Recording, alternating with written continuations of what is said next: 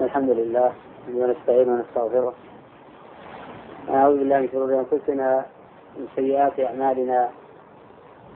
من يهده الله فلا مضل له ومن يضلل فلا هادي له. وأشهد أن لا إله إلا الله وحده لا شريك له وأشهد أن محمدا عبده ورسوله أما بعد. هذه كلمات مختصرة عن قوله صلى الله عليه وسلم لا يؤمن أحدكم حتى يحب لأخيه ما يحب لنفسه. والحديث جاء في الصحيحين من طريق شعبة عن قتادة عن أنس بن مالك رضي الله عنه. عن النبي صلى الله عليه وسلم به. قوله لا يؤمن. الأصل في نفي الإيمان أن يكون لنفي الإيمان المطلق. أو الأصل في النفي أن يكون لنفي الإيمان المطلق. كقوله تعالى فلا وربك لا يؤمنون. حتى يحكموك فيما شجر بينهم. ثم لا يجدوا في أنفسهم حرجا مما قضيت ويسلموا تسليما. ولا يجوز الخروج عن الأصل إلا بدليل آخر أو بقرينة دل عليها الخبر. فقوله لا يؤمن أحدكم حتى يحب لأخيه ما يحب لنفسه. والقرائن في كون هذا الحديث ليس لنفي الإيمان المطلق كثيرة. من الحديث نفسه ومن أدلة أخرى من الكتاب والسنة والإجماع. لأنه لا يصح القول بأن من لا يحب لأخيه كما لا يحب نفسه ليس بمؤمن مطلقا. فلا يجوز سلب الإيمان بالكلية أو لا يجوز سلب الإيمان المطلق. بترك خصلة من خصال الإيمان. المراد بالنفي هنا نفي الإيمان المطلوب. ولا يعني هذا أنه إذا أحب لأخيه ما أحب لنفسه فقد أتى بالإيمان الكامل. هذا غلط ولا يقول به أهل السنة. فإن الإيمان مراتب متفاوتة. والناس يتفاوتون في الإيمان. فإيمان أبي بكر رضي الله عنه أقوى من إيمان عمر. وإيمان عمر رضي الله عنه أقوى من إيمان عثمان. والناس يتفاوتون في الإيمان. ولا يلزم من تقدم المتقدم في الإيمان على المتأخر. فقد يأتي المتأخر بالأعمال والإيمان ما يفوق به المتقدم. غير أنه لا يمكن لأحد ممن جاء بعد الصحابة أن يكون أفضل من الصحابة رضي الله عنهم. فإن الله جل وعلا فضل الصحابة على غيرهم وخصهم بفضل عظيم ألا وهو صحبة نبينا محمد صلى الله عليه وسلم. حتى يحبها لأخيه وفي رواية لجاره. لا يحصل له الإيمان الصحيح. الإيمان القوي. الإيمان المطلوب. حتى يحب لأخيه المسلم. ولجاره من الخير ما يحبه لنفسه. وقد جاء في الصحيحين وغيرهما من رواية زكريا عن الشعبي عن النعمان بن بشير أن النبي صلى الله عليه وسلم قال مثل المؤمنين في توادهم وتراحمهم وتعاطفهم. كمثل الجسد الواحد. إذا اشتكى منه العضو تداعى له سائر الجسد بالحمى والسهر. المؤمن للمؤمن كالبنيان يشد بعضه بعضا. وإذا اشتكى عمرو في المشرق اشتكى صاحبه الذي في المغرب. هذه حقيقة الإيمان. أن تحزن لحزن أخيك وأن تفرح لفرحه. وضد ذلك الحسد الذي أحدثه هو تمني زوال النعمة عن الغير. المؤمن هو الذي يفرح لفرح أخيه ويحزن لحزنه ولا يكره لأخيه الخير ولا يفرح لأخيه بالشر. ضعيف الإيمان هو الذي لا يفرح لأخيه بالخير ولا يسلم أخوه من شره. وقد يفرح لأخيه بالشر الحسد قلنا هو تمني زوال النعمة عن الغير. وهذا أخبث أنواع الحسد. وأن يتمنى زوال النعمة عن الغير. بشرط أن تحصل له أخف من الأول. الأول يتمنى زوال النعمة عن الغير ولو لم تحصل له. هذا أخبث أنواع الحسد أخف منه وهو مذموم يتمنى زوال النعمة الغير لتحصل له. والحسد مراتب متفاوتة فبعضه أشد من بعض. والحسد مذموم بالكتاب والسنة والإجماع. وأما قوله صلى الله عليه وسلم لا حسد إلا في اثنتين رجل آتاه الله مالا فسلط على هلكة في الحق ورجل آتاه الله الحكمة فهو يقضي بها ويعلمها الناس وهذا الحديث متفق على صحته من حديث عبد الله بن عباس. عبد الله بن مسعود وجاء في الصحيحين من حديث ابن عمر رضي الله عنهما. ورجل آتاه الله القرآن. فهو يقوم به آناء الليل وآناء النهار. فالمراد بالحسد هنا الغبطة. وليس المقصود بالحسد هنا تمني زوال النعمة عن الغير. إنما يعنى بهذا الحديث ليحصل في ذلك التنافس.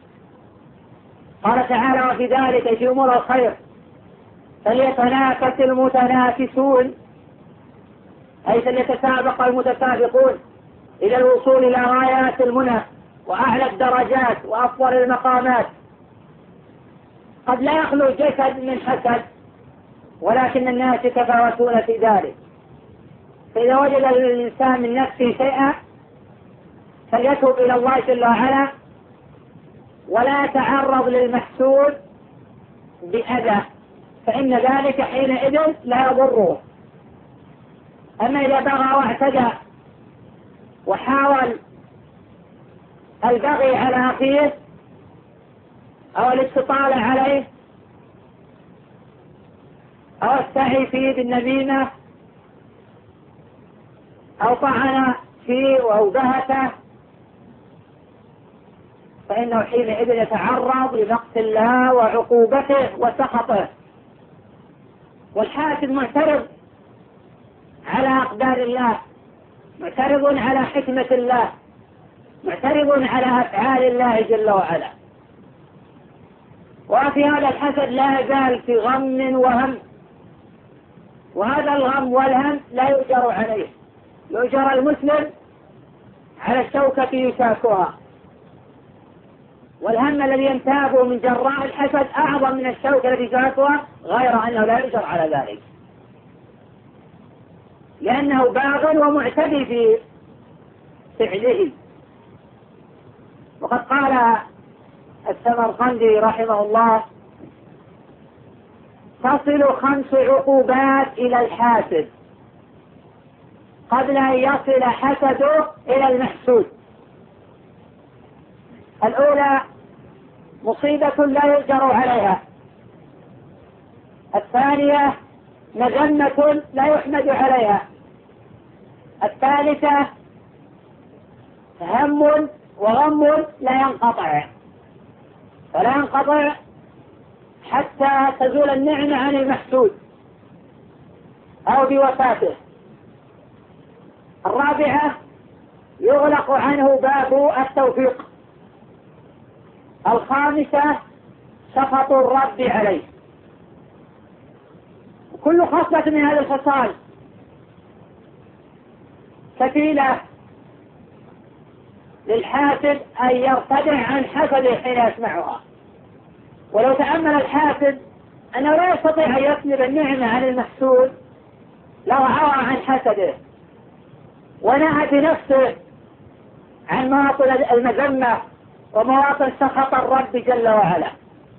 وهذا الحسد هو من صنيع اليهود ومن عملهم ومن كيدهم. والحسد من خصال الشيطان الرجيم. حين أمر أن يسجد لأبينا آدم فامتنع كبرا وحسدا وقال أنا خير منه. واعترض على السجود أنه خير من آدم بدعوى أنه خلق من نار وهذا خلق من ماء وطين. وبزعم الكاذب أن النار خير من الماء والطين. وهذا غير صحيح. فإن مما فإن ما خلق منه آدم أعظم مما خلقت منه الشياطين. ثم أن هذا ليس مصورا للامتناع عن السجود لآدم. لولا الكبر والحسد والبغي. ولهذا في صحيح الإمام مسلم حديث سهيل عن أبي هريرة يقول النبي صلى الله عليه وسلم إذا سجد ابن آدم اعتزل الشيطان يبكي. فقال يا ويلي أمر ابن آدم بالسجود فسجد فله الجنة. وأمرت بالسجود فامتنعت فلي النار. حين يعلم العاقل يتأمل الحاسب. هذا إذا كان عاقلا أنه لا يستطيع أن يسلب النعمة عن المحسود؟ يرعوي ولا يحصل المحسود إلا زيادة في الخير ورفعة في الدرجات. وعلى المحسود أن يتقي الله في حاسده وأن لا يشمت. وأن يعلم أن هذا من الابتلاء وأن لولا أنه خص بفضيلة ما شمت بهذا ولا حسد هذا. كما قال ابن تيمية رحمه الله لو لم تكن لي في القلوب مهابة لم تفتح الأعداء في وتقدحوا. فهذا مأجور إذا صبر واحتسب إنهم يتقوا ويصبر فإن الله لا يضيع أجر المحسنين. وهذا مأزور إذا بغى واعتدى.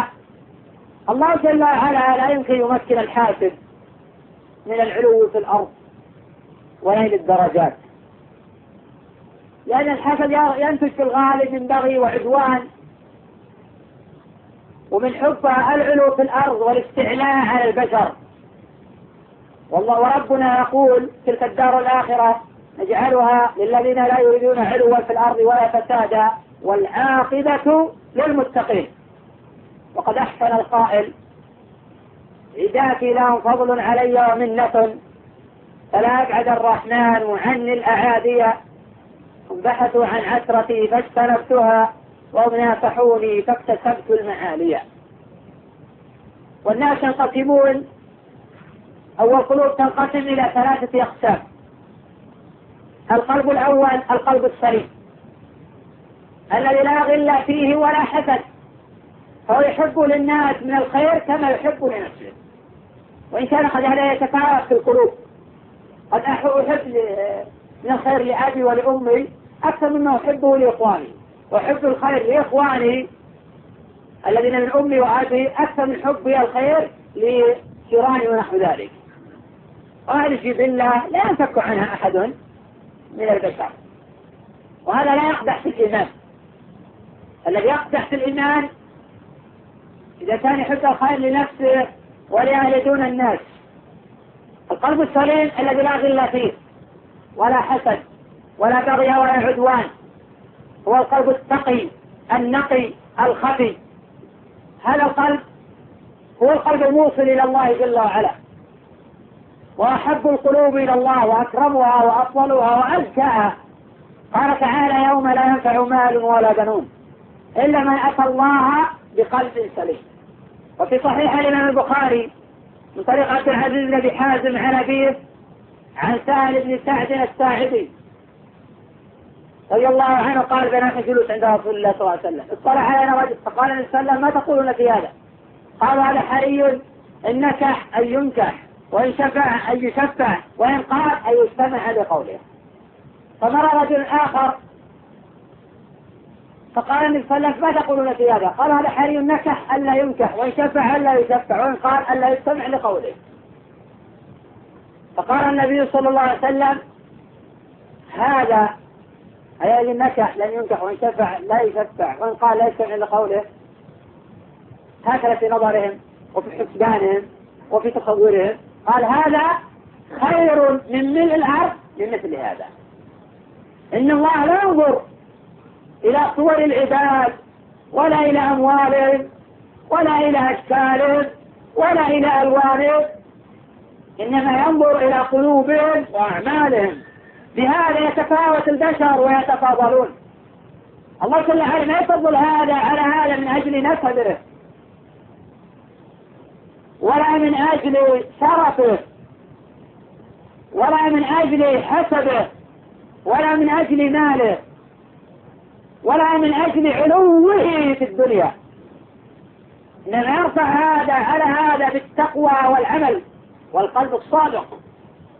الله جل وعلا رفع سلمان الفارسي. الله جل وعلا رفع بلالا الحبشي. الله جل وعلا رفع صهيبا الرومي. وهؤلاء أئمة قادة من قادات الإسلام. وخفض الله جل وعلا بالشرك والجهل. أبا لهب وأبا طالب. ورجالا كانوا ذوي نسب بقبائلهم وعشائرهم. غير النسب لا ينفع. ومن بطل عمله لم يسرع به نسبه كما جاء هذا في صحيح اليوم مسلم من حديث أبي معاوية عن الأعمش عن أبي صالح عن أبي هريرة عن النبي صلى الله عليه وسلم؟ في صحيح اليوم مسلم؟ حديث ابن الأصم عن أبي هريرة يقول صلى الله عليه وسلم إن الله لا ينظر إلى صوركم ولا إلى أموالكم ولكن ينظر إلى قلوبكم وأعمالكم. حتى العمل لابد أن يكون خالصا ويكون موافقا للسنة. قال تعالى ليبلوكم أيكم أحسن عملا. ما قال أكثر عملا. فإن الأعمال لا تتفاضل بكثرتها. تتفاضل بما يكون في قلب صاحب الإخلاص وتعظيم الله جل وعلا. ولهذا قال فضيل بن عياض على الآية أخلصوا وأصوبوا فلهذا علم أخلصوا وأصوبوا قال العمل إذا كان خالصا ولم يكن صوابا لم يقبل. وإذا كان صوابا ولم يكن خالصا لم يقبل. لا يقبل من العمل إلا ما كان خالصا أي مخلصا لله وصوابا أي موافقا للسنة فالأول من معنى لا إله إلا الله والثاني من معنى شهادة أن محمدا رسول الله. وفي صحيح هذا مسلم من حديث على بن عبد الرحمن يقول حكم الله عن عن ابي هريرة يقول صلى الله عليه وسلم رب اشعث ذي طمرين أي ثوبين خلقين مدفوع بالابواب لو أقسم على الله لا بره إذا لا يلتفت الإنسان إلى مدح الناس ولا إلى ثنائهم ولا إلى تعظيمهم ولا يحاول أن يتكثر بما لم يعطى ليثنى عليه ويمدح ويعظم ويبجل ولو بالكذب أو بالمدح الكاذب. ولا يحاول الإنسان أن يثني على نفسه فإن هذا يسقطه من أعينهم. وهو بداية أنه يريد يترفع وينال منزلة عالية في صدورهم. وهذا لا ينال إلا بطاعة الله. فإن الأول مذموم. فحق على الله لا يرتفع شيء من الدنيا إلا وضعه الله. إنما استثني عند بعض العلماء جواز الناس للحاجة والمصلحة. أما لرفعتها ولكي يعظم فهذا مذموم مطلقا. ولم يقل أحد من أهل العلم رحمه الله تعالى بجوازه. هذا القلب السليم. وهذا هو الذي تنتفع به الأمة. وهذا هو الذي ينتصر به الباطل. وهذا هو القلب المنصور الذي لا خوف عليه في الدنيا ولا في الآخرة. القلب الثاني القلب الميت. الذي لا خير فيه. كقلوب اليهود والنصارى والمشركين والمارقين عن الدين. وقال قلوبنا غل بل لعنهم الله بكفرهم فقليلا ما يؤمنون. القلوبنا غل فإذا لا تعي الحق ولا تفهم أخبر الله جل وعلا أن هذا سبب كفرهم وعنادهم وأن الله لعنهم. فأصمهم وأعمى أبصارهم.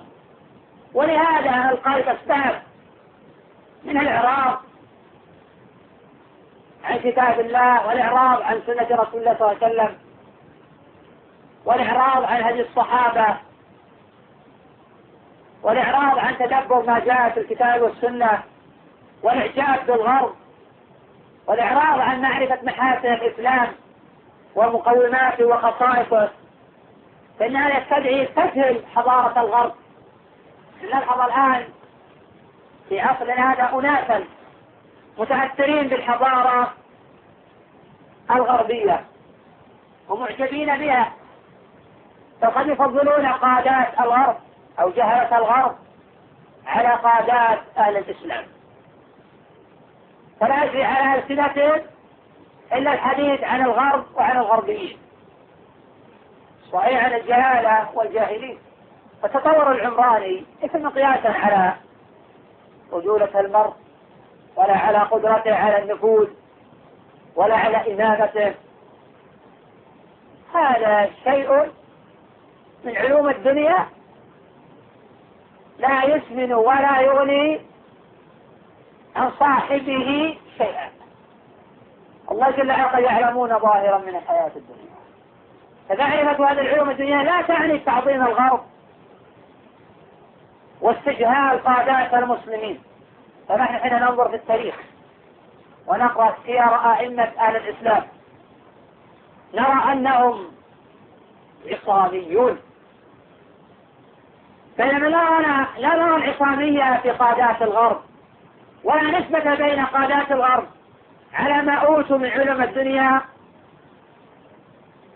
مع أو مقارنة مع قادات أهل الإسلام. من الصحابة والتابعين والأئمة إلى عصرنا هذا. التأثر بالغرب يورث الانحراف والبعد عن الله. حين ترى العلمانيين متأثرين بالغرب. ويستمدون هذه العلمانية من النصارى. ونحن نلحظ أيضا النصارى الآن يتأذون بهذه العلمانية. حين دخلت إلى كنائسهم وبيعهم. الحضارة الغربية قد تكون صالحة لفئة دون فئة لجماعة دون جماعة على ما فيها من الظلم والاعتداء على حقوق العباد. بينما الشرع والإسلام صالح لكل زمان ومكان. حضارة غربية تفرق بين الأبيض والأسود. الإسلام ما يفرق بين الأبيض ولا الأسود. الحضارة الغربية تعنى بالمناصب. فمن تبوأ منصبها فهو أفضل من غيره. الإسلام لا يفرق بين هذا وهذا. هنا يعنى بالجد والاجتهاد والعمل والتقديم لهذا الدين. وبذل النفس في نصرة الحق. والله جل وعلا لا يفضل هذا على هذا. وقد يكون صاحب المنصب من أراذل البشر ومن أحقر الناس عند الله. بينما الآخر لا يلتفت إليه. والذي لا يؤبه له في نظر الناس هو أفضل البشر عند الله جل وعلا. غير أن الله جل وعلا أجرى حكمته وعادته. أن الرجل التقي حبه البشرية. قال تعالى إن الذين آمنوا وعملوا الصالحات سيجعل لهم الرحمن ودا أي محبة في قلوب العباد. ولا نستطيع أن نلم بجهالات الغرب. في مثل هذا المقام. وأيضا لا لا نسبة أصلا في المقارنة بين هدي الإسلام وبين حكم أهل الأوثان. أفحكم الجاهلية يبغون؟ ومن أحسن من الله حكما لقوم يوقنون. فحين تنظر في الواقع وتنظر كيف يعيش الغرب من الهمجية والرذيلة والبعد عن الله وعن التدين وعن العدل. تعلم علم اليقين أنهم ليسوا على شيء. قال تعالى قل يا أهل الكتاب لستم على شيء. حتى تقيموا التوراة والإنجيل وهذا خطاب لأهل الإسلام يا أهل الإسلام. اعلموا أن أهل الكتاب ليسوا على شيء حيث أنه لم يقيم التوراة إذا أنتم كذلك. لستم على شيء. حتى تقيموا الكتاب والسنة. فلا فلاح ولا تعاسة للعمر إلا بذلك. هذا كله استطراد ولا في الحديث الآن عن القلب الميت. القلب الثالث القلب الذي فيه مادتان. مادة تجره إلى الخير. من حب الله وحب الرسول صلى الله عليه وسلم وحب الصالحين. وإقامة الصلاة وإيتاء الزكاة وصوم رمضان والحج وبذل المعروف والقيام على الأرامل واليتامى والمساكين والبعد عن الغيبة وعن النميمة ونحو ذلك. ومادة تجره إلى الشر كمخالطة الأشرار أو الحسد أو تتبع ثروة الآخرين أو العكوف عند آلاف الملاهي من بشوش وغيرها فهو لما غلب منهما. هنا تبقى الموازنة. هنا تبقى الموازنة. إن غلبت حسناته سيئاته فهو من السعداء. وإن غلبت سيئاته حسناته فهو من الأشقياء. غير أنه لا يخلد بالنار. ما لم يرتكب كفرا يخرج به عن الإسلام. وهذا القلب كثير في المسلمين. فيهم خير وفيهم شر. ولكن ينبغي المسلم يسعى في إصلاح نفسه والقرب من الله جل وعلا بما أمكن. والإلحاح على الله جل وعلا بالدعاء. أن يهبه قلبا سليما لا غل فيه. ومن الدعاء المثور اللهم طهر قلبي وحصن فرجي واغفر ذنبي. فإن هذا دعا به النبي صلى الله عليه وسلم للرجل الذي جاء للنبي صلى الله عليه وسلم قال يا رسول الله إذن لي في الزنا. والحديث في مسند أحمد بسند صحيح من طريق سليم بن عامر عن أبي أمامة. قال له النبي صلى الله عليه وسلم اللهم طهر قلبه وحصن فرجه واغفر ذنبه. ومن دعاء النبي صلى الله عليه وسلم الحديث صحيح اليوم مسلم اللهم نسألك الهدى والتقى والعفاف والغنى. ومن دعاء النبي صلى الله عليه وسلم مسلم اللهم آت نفسي تقواها وزكها أنت خير من زكاها أنت وليها ومولاها. والحديث عن هذه المسائل يطول ذكره لكن ينبغي يعلم الإنسان أنه لا يؤمن الإيمان المطلوب منه شرعا. حتى يحبه لأخيه ما يحب لنفسه. حين يبتعد عن الحسد وعن البغي والعدوان. وعن تتبع أثارات الآخرين ومحاولة إسقاطهم ومحاصرة أقوالهم وأفعالهم. للوصول إلى تبديلهم أو تضليلهم أو تكفيرهم. هذا من البغي والعدوان ومن الغل والحمل على المسلمين. الأصل في المسلم أن يعتذر عن أخيه. وإذا ولد لأخيه قولين أو ثلاثة أو أربعة يأخذ أحسنها ولا يأخذ ما يوافق هواه أو ما يوافق طريقة أصحابه وجلسائه. ليرضيهم بذلك. فإن بعض الناس قد لا يحمل هذا الغل ولكن يحاول يرضي أصحابه بالطعن في هذا والنيل من هذا. وهذا هو الراجع عند أصحابه. فإنك تناله سخطا من الله ولا يتضرر المخلوق. فلا تصور الإنسان أنه إذا بغى على الآخرين وأنه حسد الآخرين وأنه اغتاب الآخرين سعى في الآخرين بإسقاطهم بالنميمة والغيبة وغير ذلك أنه قد انتهى الأمر وقد فرغ من ذلك. بل هذا يقتضي زيوتك على الآخر. وأنت لا تزال في سفال على ما تنال من سخط الله وعقابه ومن انغلاق باب التوفيق أمامك.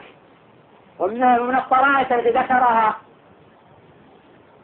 آه الإمام الخطيب رحمه تعالى في الجامع. ذكر في الإسلام عن بعض السلف أنه بلغ عن ثلاثة اجتمعوا. فقال أحدهم لصاحبيه لقد بلغ في الحسد أنني لا أحب أن أعمل بأحد خيرا قط. قال الثاني لقد بلغ بي الحسد أنني لا أحب أن يعمل أحد بأحد خيرا قط قال الثالث والله ما على الأرض خير منكما. لقد بلغ بي الحسد أنني لا أحب أن يعمل بي أحد خيرا قط لا يستبعد الإنسان هذا. إنما يعانيها الحاسد من احتراق قلبه وسواد وبغض الخير قد يفوق هذا. فأنت ترى الآن الإنسان يعلم أن الحسد حرام وأن البغي حرام وأن الظلم حرام ومع ذلك يسعى في هلاك نفسه. إذا ما أحب لنفسه الخير؟ لا تستكبر لو أحب لنفسه الخير لنأى بنفسه عن مواطن الضلال وحاول أن يحسن لصاحب إذا بغى عليه. صحيح أنه ما يأخذ كسب من حسد كما قال عن شر حاسد إذا حسد ولكن عليك بالاستعاذة من ذلك ومحاولة الاصطلاح مع أخيه وبذل الخير له حتى لا تقع في فعل اليهود وفي فعل الشيطان الرجيم. وتقع في صنع هؤلاء الثلاثة. هذه الحكاية وإن لم يصل إسنادها فهي أمر واقع في المجتمعات المتقدمة والمتأخرة. ما الذي حدث؟ لعبد الله بن أبي أن يرفض الرسالة ويعلم صدق محمد صلى الله عليه وسلم. وكان يجاهد معه. كان مخولا لأن يكون سيدا للأوس والخزرج. وحين بعث نبينا محمد صلى الله عليه وسلم حمله البغي والعدوان وحب العلو في الأرض والشرف والمنصب إلى أن يشرق بهذه الدعوة. وتصور أنه إذا رفض قبول دعوة النبي صلى الله عليه وسلم وعدم الإيمان به وأن يؤمن به في الجهر دون السر أن ينال يكون سيد الأوس والخزرج فلن ينال لا هذا ولا هذا. فلن لا عز الدنيا وسوف يشقى في الآخرة. فهو في الدرك الأسفل من النار من المنافقين الخلص لكن لو آمن بالنبي صلى الله عليه وسلم لا أعطاه النبي صلى الله عليه وسلم فوق ما يطلب. ولا رفعه الله بالدين. تأمل في أبي سفيان حين آمن لن يسره النبي صلى الله عليه وسلم لن يسره النبي صلى الله عليه وسلم حقه. بل قال من دخل دار أبي سفيان فهو آمن. والحديث صحيح الإمام مسلم. وصار له من العز والرفعة ما لم تكن له من قبل. فلو آمن هذا الشقي المنافق بالنبي صلى الله عليه وسلم لنال من الرفعة والعزة في الدنيا والآخرة. ولكن لا نال لا هذا ولا هذا. فلا تصور الإنسان أنه إذا حسد سوف ينال العز وسوف يستطيع أن يقضي على صاحبه. وأن يخفي اسمه وأن يطمس آثاره بالعكس لو اصطلحت معه وأثنيت عليه لأثنى عليك الحاضرون. وسكروا وسكروا لك سهلك فلا يسوي خير الشيطان لأحدكم. أن يطهر قلبه أن سوف يفقد الأشياء فقد الأمور دنيوية أو دينية. فالباقي لا ينال بالعز لله العزة ولرسول الله العزة ولرسوله وللمؤمنين. ولكن المنافقين لا يعلمون. المنافق هو لا يعلم هذا؟ أن المؤمن الأصل فيه أن يعلم هذا ويستحضره وأن يسعى لمولد ما كان يريد العزة فلله العزة جميعا. أن كان يطلب العزة فليطلبها بطاعة الله جل وعلا. لا بالحسد والبغي على الآخرين. ومحاولة الترفع بالنيل من فلان. إن بلاش خير له أن يألف كتابا في الطعن في فلان. أو في الاستدراك على فلان. أو في إسقاط فلان. أنك تنال العزة. هذا وين مثل العزة؟ آه الحسية يسيرة عند فلان. من أحد الناس. فإنك لن تنال العزة الحقيقية. لا عند العقلاء من المؤمنين ولا بالنسبة للدين. فلا خير الإنسان إذا نفخ فيه أصحابه ومن حوله. أنه استطاع آه، يصل إلى أعلى المقامات. فحين ينبغي الإنسان أن يعرض عن الطعن في الآخرين وعن البغي عليهم وعن العدوان. وإن كان الحدث يتعلق بقضايا كثيرة لكن الملموس هو البغي على أهل العلم والطعن في مصنفاتهم وكتبهم وفي آرائهم ومحاولة إسقاطهم والدخول في نياتهم وتصيد أثراتهم وتضخيم بعض الأخطاء والإغال في ذلك ومحاولة جمع السقطات من هنا وهناك. هذا كله مذموم هذا من البغي والعدوان. أسأل الله جل وعلا أن يطهر قلوبنا وأن ينفعنا بما سمعنا وأن يرزقنا الإخلاص في أقوالنا وأعماله فإن الإخلاص يدفع عن العبد الحسد. صلى الله وسلم. على نبينا نعم. شاذة زيادة هذه مقصود الخير شاذة لكن المعنى واضح. والسياق الحديث يدل عليه. إنه لا يعقل أن الإنسان يحب لأخيه من الشر. هذا ليس صفة مدح هذا ذم الذي يحب لأخيه الشر هذا في ضعف إيمانه قد يكون فيه نفاق. فإن بعض الحسد يكره لأخيه ولو أبدى بكفر صاحبه. نسأل الله السلامة والعافية. من البغي والعدوان يفرح بزلة صاحبه. التي قد تتضرر بها الأمة كلها. ويفرح أن صاحبه كتب ويفرح أن صاحبه كفر. حتى يسلم سيف التكفير وسيف التشهير لصاحبه. نسأل الله السلامة والعافية. نعم. إذا وقع الإنسان في الحسد وأصاب كيف يستطيع أن يكفر عن ذلك؟ يحاول بالثناء على صاحبه. في المجالس والدعاء له بالتوفيق والصلاح والسداد. وإن قدر عليه يتحلل منه بما لا يحصل فيما بعد مضرة فهذا أمر طيب. وأن يدعو إلى بيته وأن يكرمه وأن يثني عليه. وبهذه الطريقة يستطيع الإنسان أن يرغم الشيطان وأن يرضي الرحمن وأن يتخلص من الحسد والنفس على ما اعتادت إذا الإنسان حاول الإنسان نفسه مدح الناس وعلى تتبع ذراتهم وذمهم وعلى تصوير هذه الأمور استطاع حينئذ يطهر قلبه. وأن يكون هذا سجية للنفس. الإنسان يتأثر بمن حوله. ولا أرى هذا للعالم. بل ينبغي للعالم أن يسخر من تحته للخير ولا يسخرون للشر. حين ينقل له عن فلان وعن علان في صدره ينبغي له آه، أن يرشده إلى الخير. ويبين أن هذا ضرر ولا ينبغي. فلا وجه لنقل الأخبار عما يقال عني وما يقال في المجتمع فيما يوغر في الصدور. ينقل لا ما يقال في المجتمع إنكار المنكرات وإنكار الفساد لا ما ينقل عن العالم أو من السقطات والعثرات. على أن كثيرا مما يقال عن العالم الآخر وعن الداعي الفلاني مما لا أصل له. فإنه نعود من تحت من طلبة العلم سواد القلوب ولا تتبع العثرات فينبغي أن نعودهم وأن نرشدهم إلى الخير وإلى الصلاح وإلى طهارة القلب وأن نعتبر.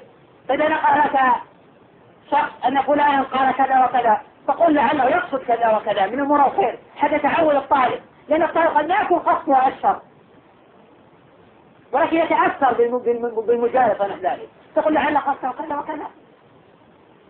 فلا داعي أن تحمل الكلام آه، نسبة الخطأ 100% وإن كان خطأه يحتمل هذا فلا يفتح مجالا للتوبة والإنابة.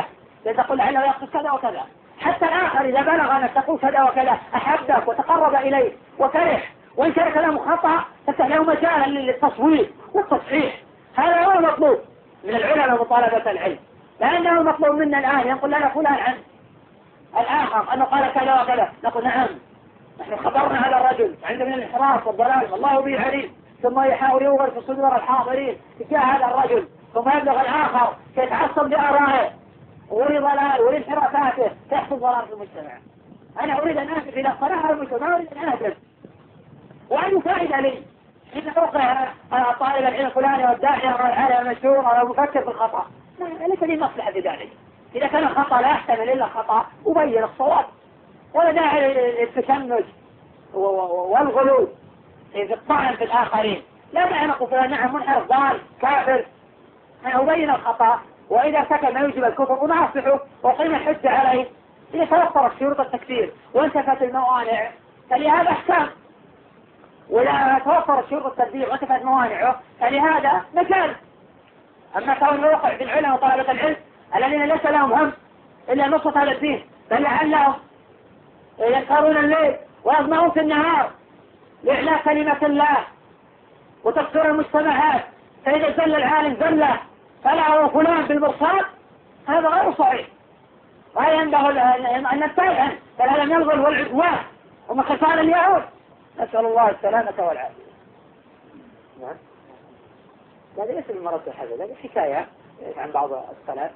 لكن مراتب القلب نعم هذه الثلاثة لا رابع لها. نعم.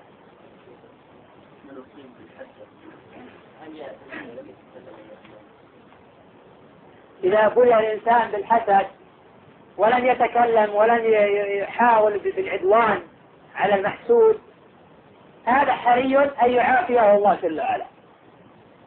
وإذا كان في نفسه ولم يعتدي فلا إثم عليه بذلك. ولكن ينبغي له أن يجاهد نفسه ليدفعه لأن هذا قد يتصاعد فيما بعد. كيف يتصاعد؟ لو يبلغ عن فلان أنه صدرت عليه مسألة أو عادة أو طعن فيه أو سبه لتولد من هذا الحسد اللي كان يكمن في النفس فعلا واعتقادا وتصورا وازداد لكن يحاول أن يسعى لدفع ذلك حتى يعافيه الله جل وعلا. ومن يتصبر يصبره الله. لأنه كان يتعول من الحسد يكون الدعاء في ذلك.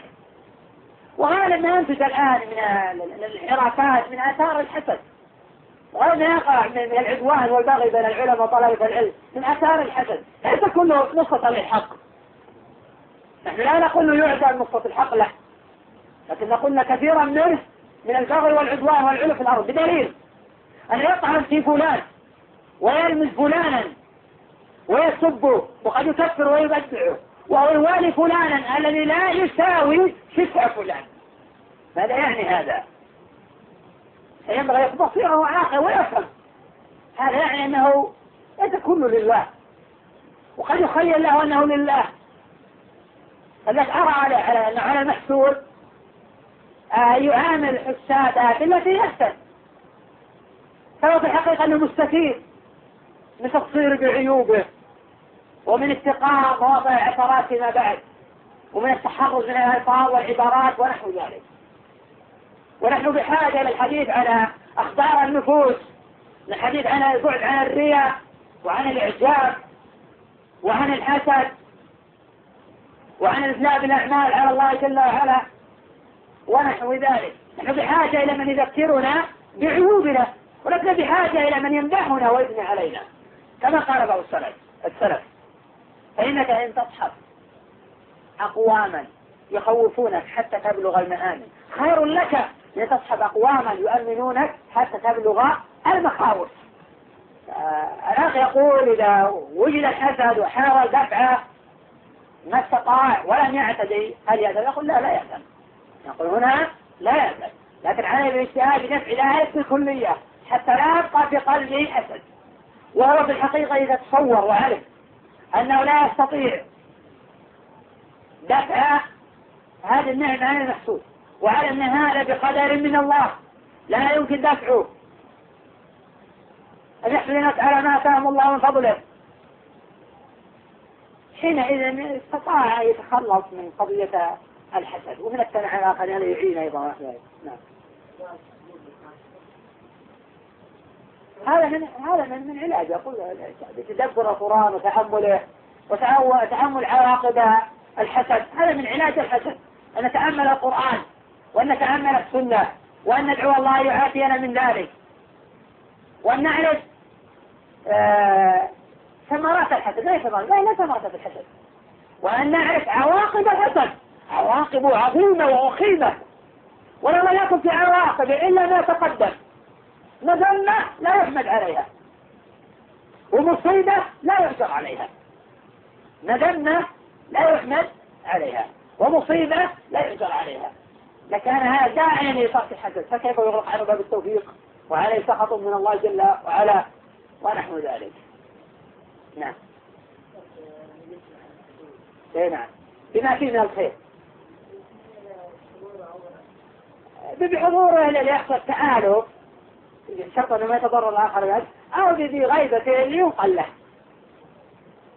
فأنا حين أثني على أحد طلبة العلم أو على العلماء ونقل له فيكون في نفسي إذا كان في نفسي شيء. ولا سيما إذا كان بين العالمين اتفاق في علم من العلوم. قد يحصل بينهما من التحاسد والبغي. فإن عدو المرء من يعمل عمله. فأنا أثني عليه في هذا الجانب ليعلم أنني لا أنافسه في هذا الجانب. ولا أحسده ولا كما قلت لكم من قبل. لا تصورت إذا أثنى عليه أن هذا من آه، هضم الحق. هذا من التواضع لله. ولا يعني أنك إذا فضلت في المجلس أو جعلت تتحدث بحضر أنه أعلى منك وأنه هذا لا يعني شيئا. ولكن هذا يدل على العقل وعلى التواضع في الآخرين. والأصل في المسلم أنه لا يهم ظهر الحق على يدي أو على يدي فلان أو على العالم الآخر. المهم أن يظهر الحق. لأن بعض الناس لا يحب يظهر الحق إلا على يديه. إذا ظهر الحق على يد غيره حاول يطعن في ذلك.